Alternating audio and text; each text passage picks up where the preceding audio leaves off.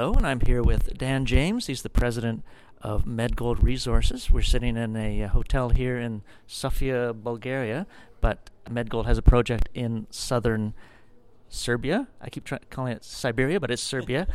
Dan, how are you doing? I'm very well. Good morning. Good morning. I'm going to write up the uh, project here in the Northern Miner in the coming weeks, but I just wanted to ask you a bit about Serbia more generally because it's one of the lesser known countries. I know North American, the mining community, uh, they're familiar with you know Romania or Turkey or to a lesser extent Bulgaria. So Serbia is probably lesser known. So I just wanted to ask you first off, what brought you to Serbia when you you finished with Portugal and then you could could have gone anywhere? What what had first attracted you to this country? Well, it's geology driven we've been looking at the Tethyan Belt, and the Tethyan Belt is, you know, is one of the longest metallogenic belts in the world. You know, stretching from Europe all the way through, you know, Central Asia and, and, and onwards to the to the east. So I'd previously worked in Turkey, did a couple of years working in Turkey in, in, in the same belt, looking for similar sort of systems over there. And we also had a contact who was, um, you know, a Serbian Canadian that, that helped us in the beginning, you know, with some of the ideas and, and bringing us in. So it's geology driven. We identified that there was, you know, a lot of opportunity. Uh, the country was starting to get a bit of a bit of attention through the discoveries over in the Timok belt, but we were trying to look at something slightly different. You know, we always try and be a little bit innovative rather than trying to tread in the, the steps of um, you know uh, the, the, bigger explorers. You know, we were you know coming through and looking at the Oligo-Miocene belt, which is a belt pretty underexplored and uh, looking looking very prospective. And specifically, what is that Oligocene belt?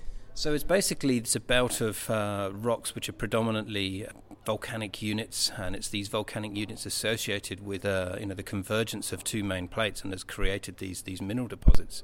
And you know, and as the as the crust has broken up, and you've had some subduction, and you've had um, you know the the crustal melting, this has created uh, these porphyry systems, which are the big engines in the in the region, and the engines drive off a lot of the fluids and a lot of the metals to form into these epithermal systems. So it's the epithermals which we're generally targeting, you know, because these generally ha- generally have a, a much higher grade than the porphyry the tonnages are, are usually smaller. Epithermals are, you know, usually very good for juniors, you know, because they are, you know, they're, they're, smaller targets, they're higher grade. You can get your arms around them much easier. Whereas, a, you know, the porphyries are, you know, can be quite big and quite scary. So, we're uh, we're focused on the epithermals predominantly in this belt. Now you're about to hop on a plane, head back to Belgrade to a conference. For someone who doesn't know anything about S- Serbia, what is the state of mining, apart from exploration, but the mining industry in Serbia today? Well, it's a very positive place to be. It's, uh, I think, in the region, it's it's probably one of the leading countries in in the Balkan regions. The mining code is very strong. The government are very supportive. It's had a long history of, of mining in the you know in in the country.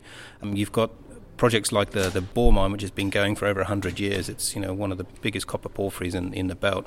But there's also a lot of small lead zinc mines as well. So it's you know you've got a, a juxtaposition of the small producing lead zinc silver mines, you know, and then you've also got some of the majors coming in. You've now got Rio Tinto with their discovery over on the uh, west of the country with Jadar, which is a big lithium project which they're they're pushing forward and, and, and you know heavily drilling.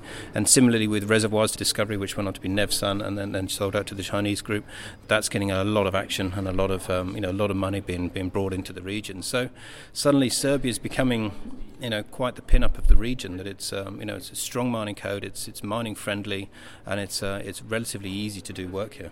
I would think anyone who's done work in Eastern Europe, these former communist countries, there's uh, often the case is there's been a lot of work done in the 1970s, 1980s to modern standards, but they didn't assay for gold, and this was the case in this your your own project we visited yesterday. What does that mean for a gold explorer? That that kind of situation simply it means a wealth of information and uh, without fully understanding the question. And the question is where where are these gold systems? And the question we asked at the very beginning is is is gold mineralization related to a lot of the reported lead zinc silver system which were documented mapped mined uh, explored by the Yugoslavs you know back in the 60s 70s and 80s so there's a huge wealth of um, you know knowledge available mostly in the public sphere of the you know the geology, the mineral occurrences, and the you know and the former exploration and mining in the region, we can then go through and pick through a lot of that information. You know, and if you can look at that through the eyes of a you know the modern explorer, understanding modern models, modern structural controls, the idea is that you can then use that old data and then start adding in the gold component. And as we've done at Tlamino, we've identified that there was a lead zinc system very nearby, but it was never assayed for gold. We then, you know, uh, came through and assayed for gold and identified that it is a is a gold rich system. The lead zinc is actually only a minor component to it. And you're finding high grade gold right on the highway outcrop, as I saw, saw yesterday.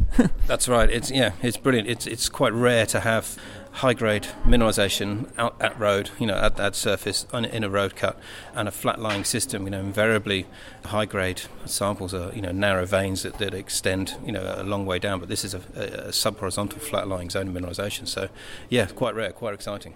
One other aspect is that Serbia is not a member of the EU and I don't think will be in the short term. But what does that mean for permitting? Is there some differences that are, stand out for you?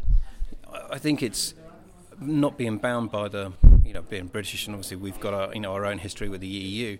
You know you're, you're not bound by a lot of the you know the restrictive uh, legislation which is in place in the EU. You can obviously mine in the EU, but you you have to be very selective where you can mine. Some countries, you know, will have a you know a blanket cyanide ban. Some countries, are, you know, are not open to the idea of mining, but then others, you know, are you know very open. The likes of Sweden, Finland, and Ireland are you know world leaders in, in mining jurisdictions. But Serbia is, is not in the EU. It's a European country. It's uh, it's entirely autonomous.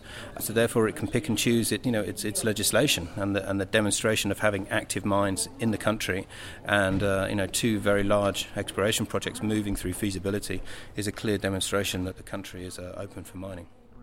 And just one last question here. Certainly, uh, if you're sitting in North America, the last few years there's been the migrant crisis, people coming through Greece. Like, w- what has that meant for the border region? You're right on the border. Are there any odd restrictions or anything like that that have been imposed, or what's what's going on with the border, or does that affect your work at all?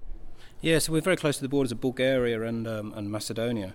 Um, it, it, doesn't affect work. You know, we're obviously sitting here in Sofia, which is the the city closest to the project, and we can drive up. And as we did yesterday, we just you know hop across the border, and uh, you know go onto the project, turn around, and, and, come back again. So the borders are you know obviously they're you know they're patrolled, policed, and you know you have, have to cross them formally. But it, it is not a restricting, you know, it's not a restrictive part. The the migrant crisis saw uh, a lot of, um, you know, migrants coming through through the borders, but they were they were moved generally quite quickly through through Serbia, and their, their main objective was to get to the, you know, to the larger economies in you know in Western and Northern Europe. Great. Okay. Thanks very much, Dan. Pleasure. Thanks for having.